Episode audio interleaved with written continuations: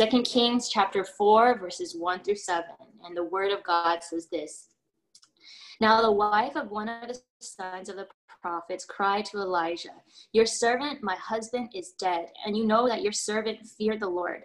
But the creditor has come to take my two children to be his slaves. And Elisha said to her, what shall I do for you? Tell me, what have you in the house? She said, Your servant has nothing in the house except a jar of oil.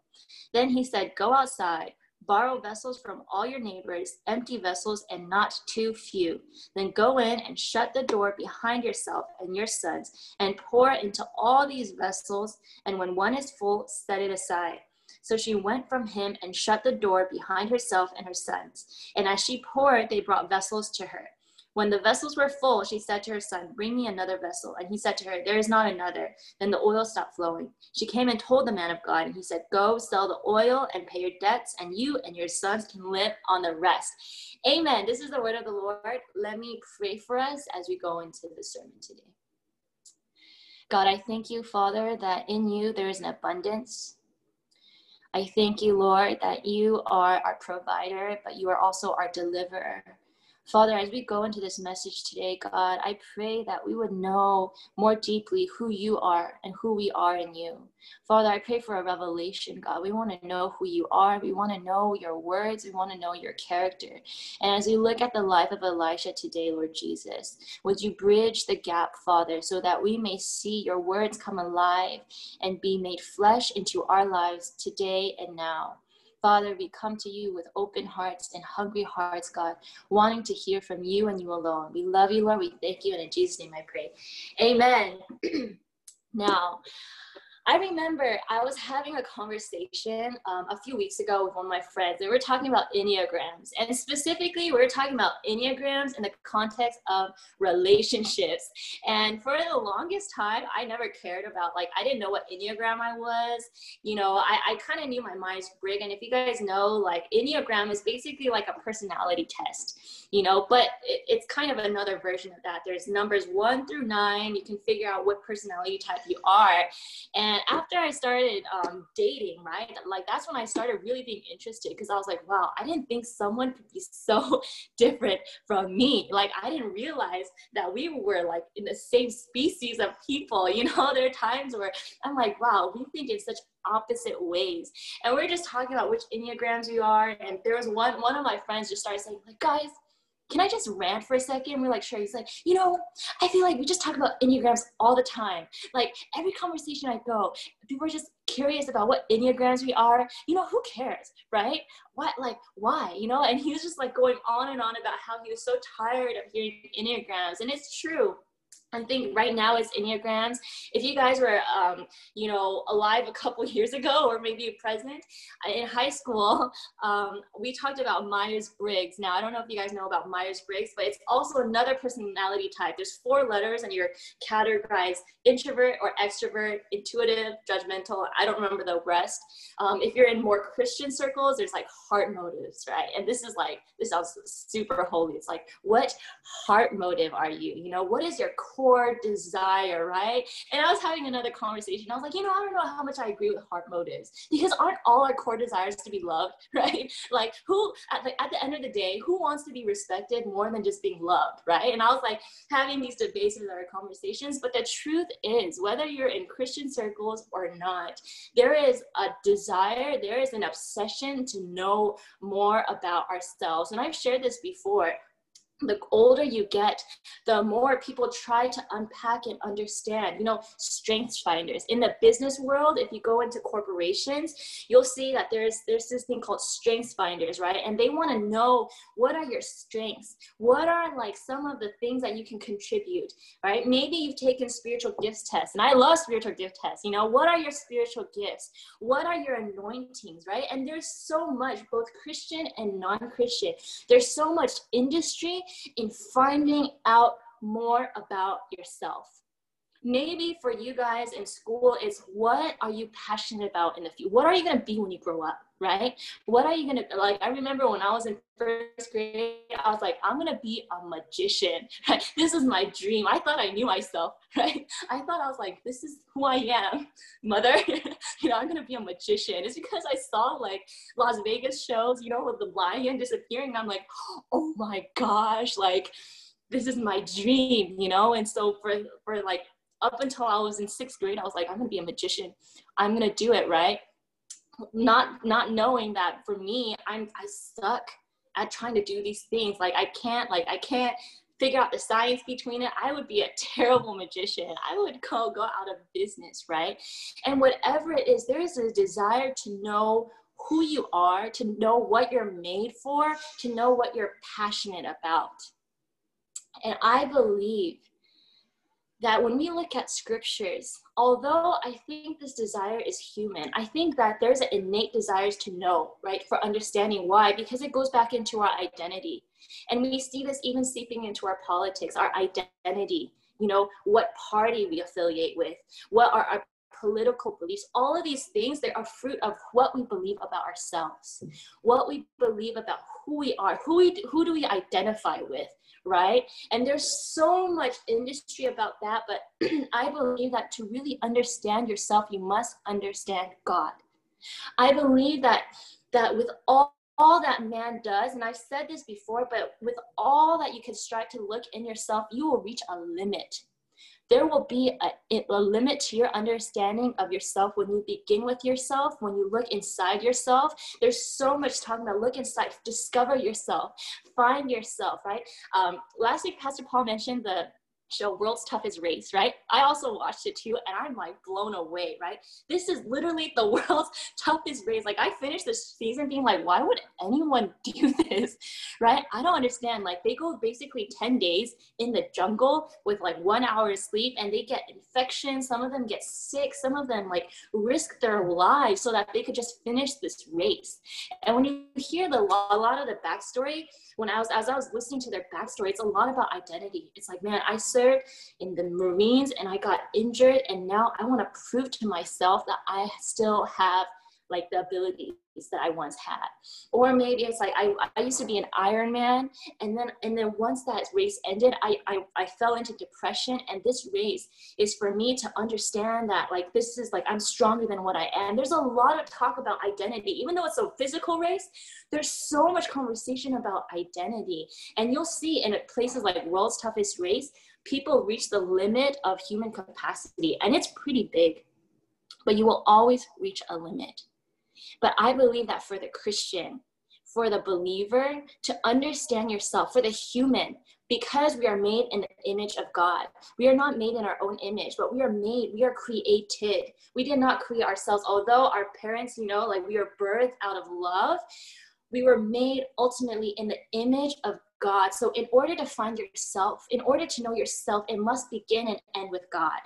The more that you know God, the more that you know Christ, the more that you understand his character, the more you will know yourself. And I believe that knowing yourself is not the center of our existence, but it's a byproduct of having known God first. That discovering your passions is only secondary, it's a byproduct to discovering the passions of God. And yet, how little time do we put in understanding God's character? And I don't know how many prayers or how many meetings or how many seasons I've gone through in my life where my prayers sounded the same week after week, you know? But I believe that if we spent, if America, if the world spent as much industry in understanding the personality of God, the qualities of God, the heart motive of God, the, the, the like you know, ENFP, Myers Briggs, Enneagram of God, I believe that there will be so much more revelation of our individual identities. And if you just look at the book of Psalms, if you just look at like Psalms itself, it is basically a book of prayers writing about the qualities and the characteristics of God. And many times in Christian faith, we make our lives about finding ourselves, so we make our Christian faith about unpacking our abilities right? We make our Christian faith about, man, you just need to pray and you just need to read the word and you need to go to church. And these are all true, but it's not just about what we do, but it's how we do it. that's important. It's not just because if that was the case, then any religion, like any other religion, would far surpass Christianity. Almost every religion, major world religion, there's prayer, there's reading of text, and there's congregating together. But what sets Christianity apart? It's not the action, but it's the measure of the, the method of our action and the person that we we do these things onto. The only thing that separates Christianity from a world religion is Jesus. And so, ought not we spend our time in this day and age understanding, knowing the depth and the qualities of Jesus Christ. And all that to say, we're going to go into text today, but before we go into this text, and, and, and I, I'm giving us kind of a, a large precursor to this because I want us to understand that Jesus is not just someone that came in the New Testament Many times we separate, you know, the Old Testament as a book of history, right? And then the New Testament is Jesus. But did you know Jesus is not just someone that just came in in the middle of history? He's not removed from the things that happened in the Old Testament, but everything that was written, everything that happened from the beginning of time to the end of time points to Jesus. That he's not just someone that removes the history, but everything in history happens in anticipation for him. So I'm going to give you guys a little bit some theological context now, all right? So just bear with me, but I'm going to start talking about some theological terms. And the one thing I want to talk about today is biblical typology, okay?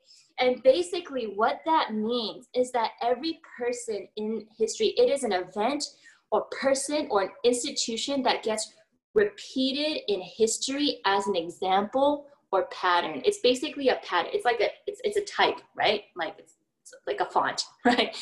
And basically what happens is when we look at characters in history, we'll see and this was an understanding when you when you're in old jewish literature there was an understanding of history as being cyclical if you've ever heard the term history repeats itself if you guys have heard that term can you guys just give me a thumbs up all right so i know this is like dense so i just need some pulse okay thank you karen history repeats itself. And there was this understanding in Jewish literature that history was cyclical, meaning you would see the same things, same arcs happening over and over again. And the main arcs at that time was that man would receive something from God, man would try, strive to fulfill God's commandments, and man would fail. But what happened is in these cycles of history, Jesus came, fulfilled perfectly every commandment, every role that man could not fulfill on his own, and he broke the cycle. And I just want to say this how do you know you're living for Christ? Has your life been a cycle of ups and downs, spiritual highs and spiritual lows, or has Jesus come into your life and broken the cycle that you once were living in. Because let me tell you that Christ, when he entered into history, he broke the cycle of failure so that we could live in a trajectory of victory. And in the same way, when Jesus entered into our lives, he broke our cycles of failure, he broke our cycles of spiritual highs and spiritual lows so that we can enter into victory.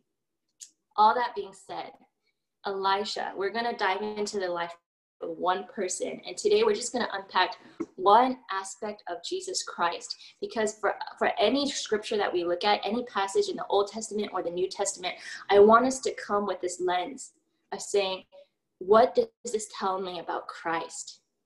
What does this tell me about God? And consequentially, what does this tell me about myself? So with that in mind, right, knowing that knowing ourselves must come from knowing God knowing that all of Scripture points to an understanding of Jesus Christ. Let's dive into Scripture. And basically, what happens, we read this in the beginning, but this is the beginning of Elijah's ministry. And he um, he is he is anointed he gets a double portion of his mentor now i don't know how this works like his name was his mentor's name is elijah but his name is elisha all right this is like tell me about like you know confusing right? Like I remember like I don't know. Okay, this is tangent. I'm not gonna go there, but this is basically Elijah is the mentor. Elisha is his like disciple, right? And Elisha takes over Elijah. He gets a double portion. This is the first thing that Elisha does. And what we see about Elijah gives us a revelation with that in mind of who Jesus is. And basically, the first thing in verses one to two, he comes and the wife of one of the sons of prophet cried to Elisha, Your servant, my husband, is dead. You know that your servant feared the Lord, but the creditor has come to take my two children to be as slaves. And Elisha said to her, What shall I do for you? Tell me, what do you have in the house? So, what happens is basically there's a widow. Her husband has died. And back in Jewish law at that time, if your husband died and you had debts that you could not pay because he was the breadwinner, he made the money, your children and yourself would have to be sold into slavery to pay off your debt. So this wasn't just like, man, can you give me some change? You know, like if you've ever been like, have you ever like been low on cash? You know, if you guys are like, hey, like you mind spotting me? You know, can you like give me some something just to get me by? There was a lot at stake here. She was on the verge of being sold to slavery, her and her children. She had no option left. And not, not only that, but this was someone that had loved and known the Lord. It said it was a servant of the prophet. So this was someone that had been in the church, someone that had served God, and now a great tragedy has passed and there was no way out. And basically, Elijah asked her two things What shall I do to you? and what do you have in this house? And these are two questions that we will see answered in the next passage, but I believe that these are also two questions that we must answer in our lives. Number one, what shall I do to you? Meaning, what can God do for us? What does God do to man? Why do we need God? Essentially, that is the fundamental question. Why do we need God? What can God do for us? Elijah asked her, What can I do for you? Jesus also asked the same question. Thousands of years later in the New Testament, a blind man reaches out to him and says, Jesus Christ, our son of David, have mercy on me. And Jesus asks, What do you want me to do for you? And as we look into this passage, I want to invite you to ask yourself this question what can God do for you? Why do you need God? Why do you think that you need God? What are our what are the core needs that we have that God must fulfill? And number two, tell me what do you have in the house? Basically, what can God do with what is in front of us? And actually, we see in this passage that they answer this in reverse, but in verse 3 it says um, in verse 2 it says she said your servant has nothing in the house except a jar of oil. Then he said go outside borrow vessels from all your neighbors empty vessels and not too few.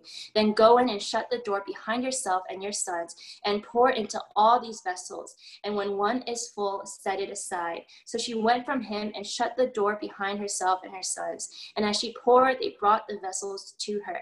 When the vessels were full she said to her son bring me another vessel he said to her, There's not another. Basically, what happens is, if you guys um, track through me, is Elijah asked her, What do you have left? And she says, I have nothing left in my house except for a single jar of oil. Now that is insane.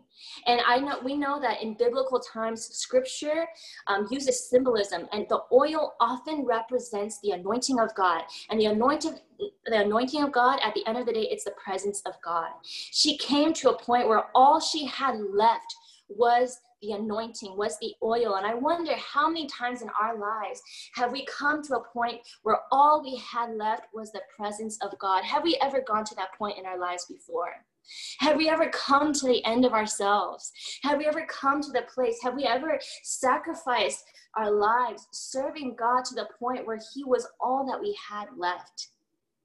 Or have we gone into a cycle where we keep sacrificing our oil, sacrificing our intimacy, sacrificing our time for the sake of what we have. You know, Karen, she gave a great word on Friday. I love what she gave. You know, she gave a word about Hosea, right? And she talked about how, like, we can, there will come a time where we can go, no longer give God our next times, our laters, our maybes, you know, but there will come a time where we will face the Lord. And I wonder how many of us have ever come to a place where all we had left was the presence of God. Because we see that it is in this place that God begins to use and God begins to fill. But I wonder how many times where it has been the reverse, where we're so quick to sacrifice our personal devotion, where we're so quick to sacrifice our own prayer times, where we're so quick to sacrifice our lives for the sake of a busy season, for the sake of our futures, for the sake of our jobs. And I wonder how many times have we ever sacrificed these things for the sake of our personal devotion? And this is important to note because what she had left was very specific. But it was when she had all she had left was the presence, the oil of God, that God began to fill and God began to multiply. And the crazy thing is, is it says as many as there were vessels as they were filled. And this is an important distinction in understanding what it means to have the anointing of God. I wonder how we evaluate, how we measure our time, how we measure our lives, because the world, the world, like common sense say, you must divide your time appropriately. You must divide your resources. You must divide your strength. You must divide your money appropriately. But in the anointing of God, when Jesus gives us his presence, it is not something to be divided, but multiplied.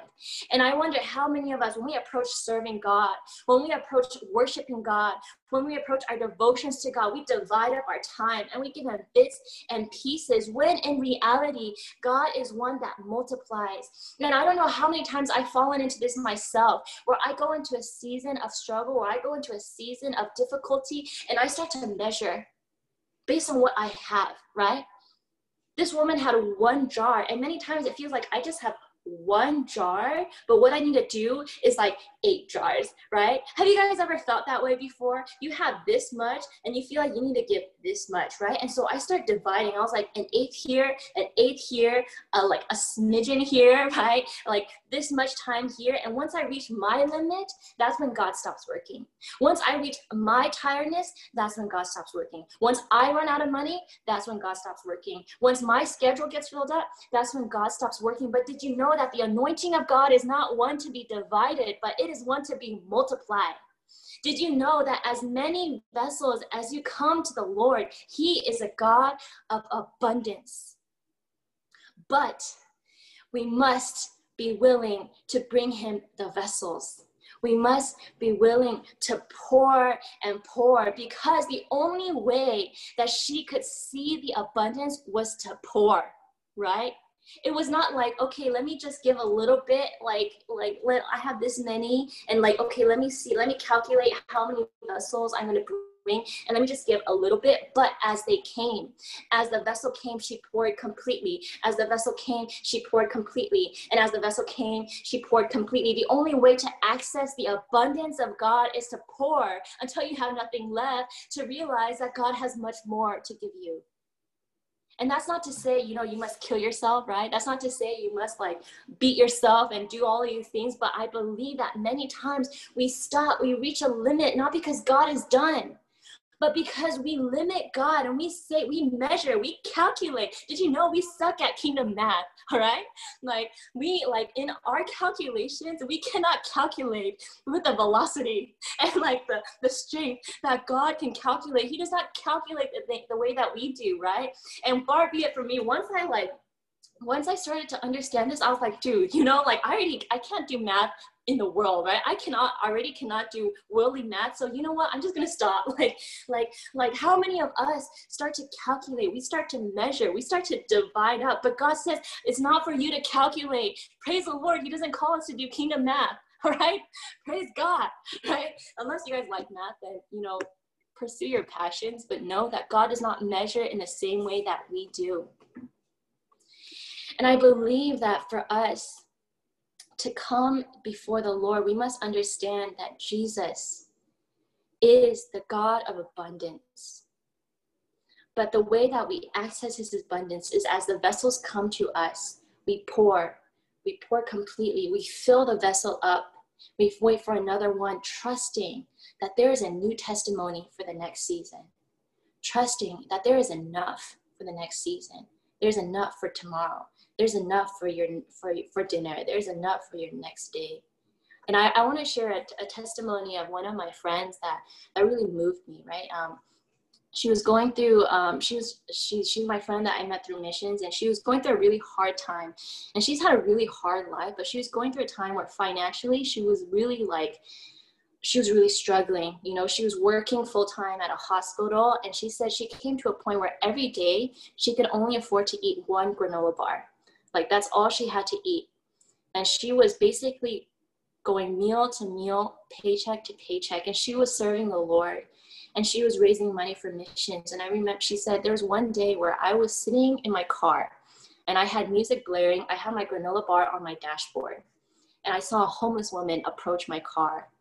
And I remember seeing her and being like, man, like, I don't want, like, I don't want her to ask me about nothing, you know, like, I don't want, like, I don't want to deal with this right now. So she rolls up her window and this home, homeless woman knocks on her window and she like crack like you know like inches it down she's like and then the woman asked her, I just want to know what song you're playing. This is a very beautiful song. Can you just tell me the name of the song that you're playing in your car? And it was a worship song, it was a Bethel song. In that moment, she felt convicted. And this is after months of eating close to nothing, right? She was hungry, she was working, she didn't have, after this granola bar, she didn't have a meal, but she felt convicted and saying, God, you know, I judged her so much, but all she wanted to, do, to know was the name of my worship song. And she felt challenged by God to give her that granola bar. And I remember her saying, This was one of the hardest decisions of my life. This granola bar was like one of the hardest things for me to do. But as she prayed, she decided to give this woman her granola bar.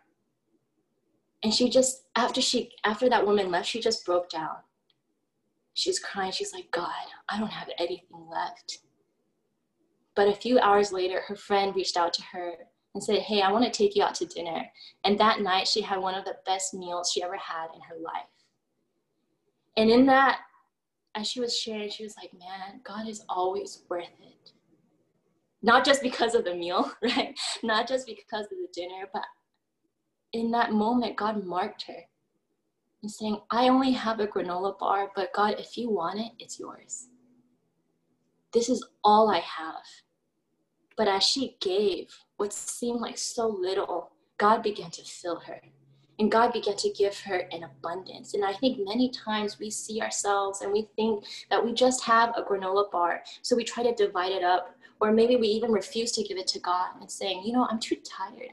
I'm not ready. I'm too busy. I'm not strong enough. I'm not faithful enough. But do you know that when you give it to God, He doesn't ask you for a portion of it, but He asks for all of it so that He can multiply it. So that He can show you that He is a God of abundance.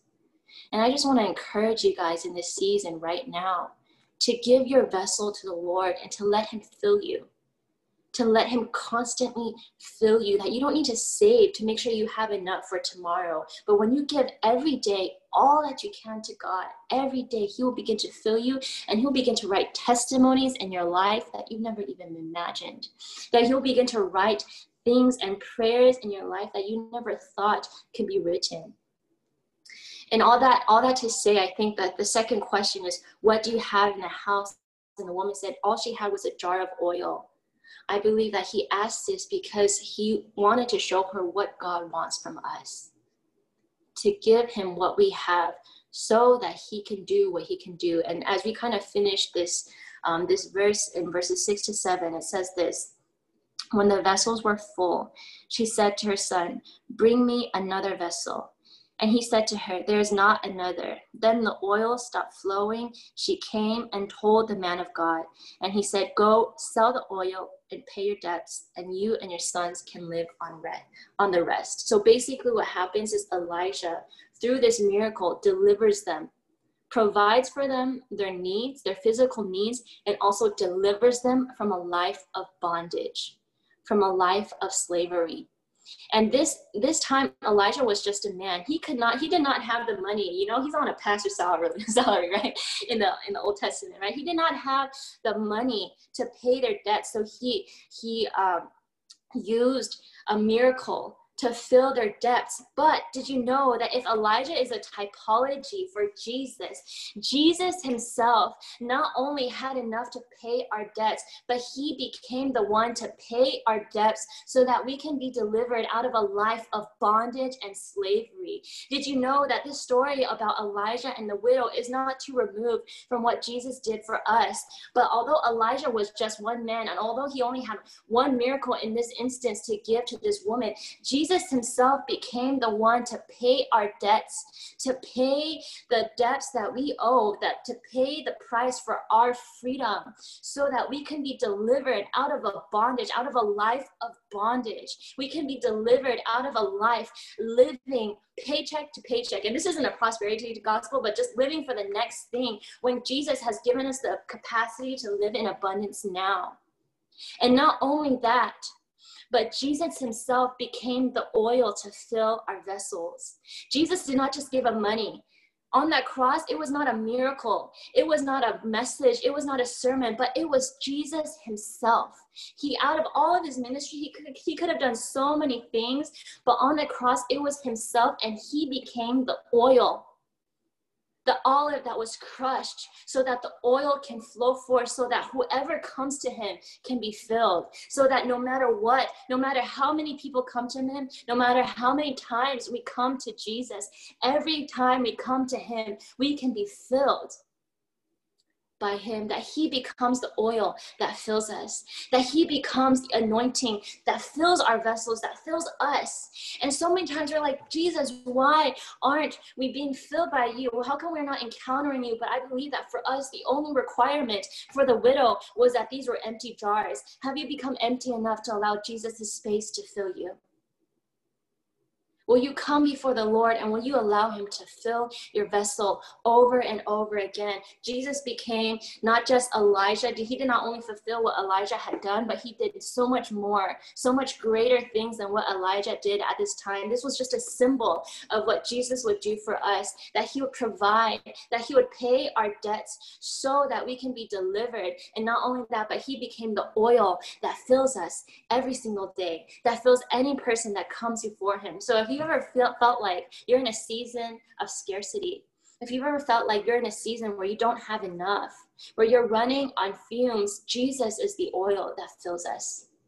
Jesus is the anointing that fills every vessel that comes to Him. All I want to um, encourage you guys with this today is that Jesus is a God of abundance. He is an abundant provider. He is an abundant savior. In him, we do not have to measure what we give. We do not have to measure the time that we spend. But in Christ, when we give it all, He will multiply the little that we have to offer. So if we could come into a time of prayer, and I want to invite you to join me in prayer if you um, if you feel convicted and led to come before the Lord. And as you come before Him, if you've been measuring in your life or if you've gone through a season where you feel like you don't have enough, can we come before God and say, Lord, I acknowledge you as the abundant God, as an abundant provider.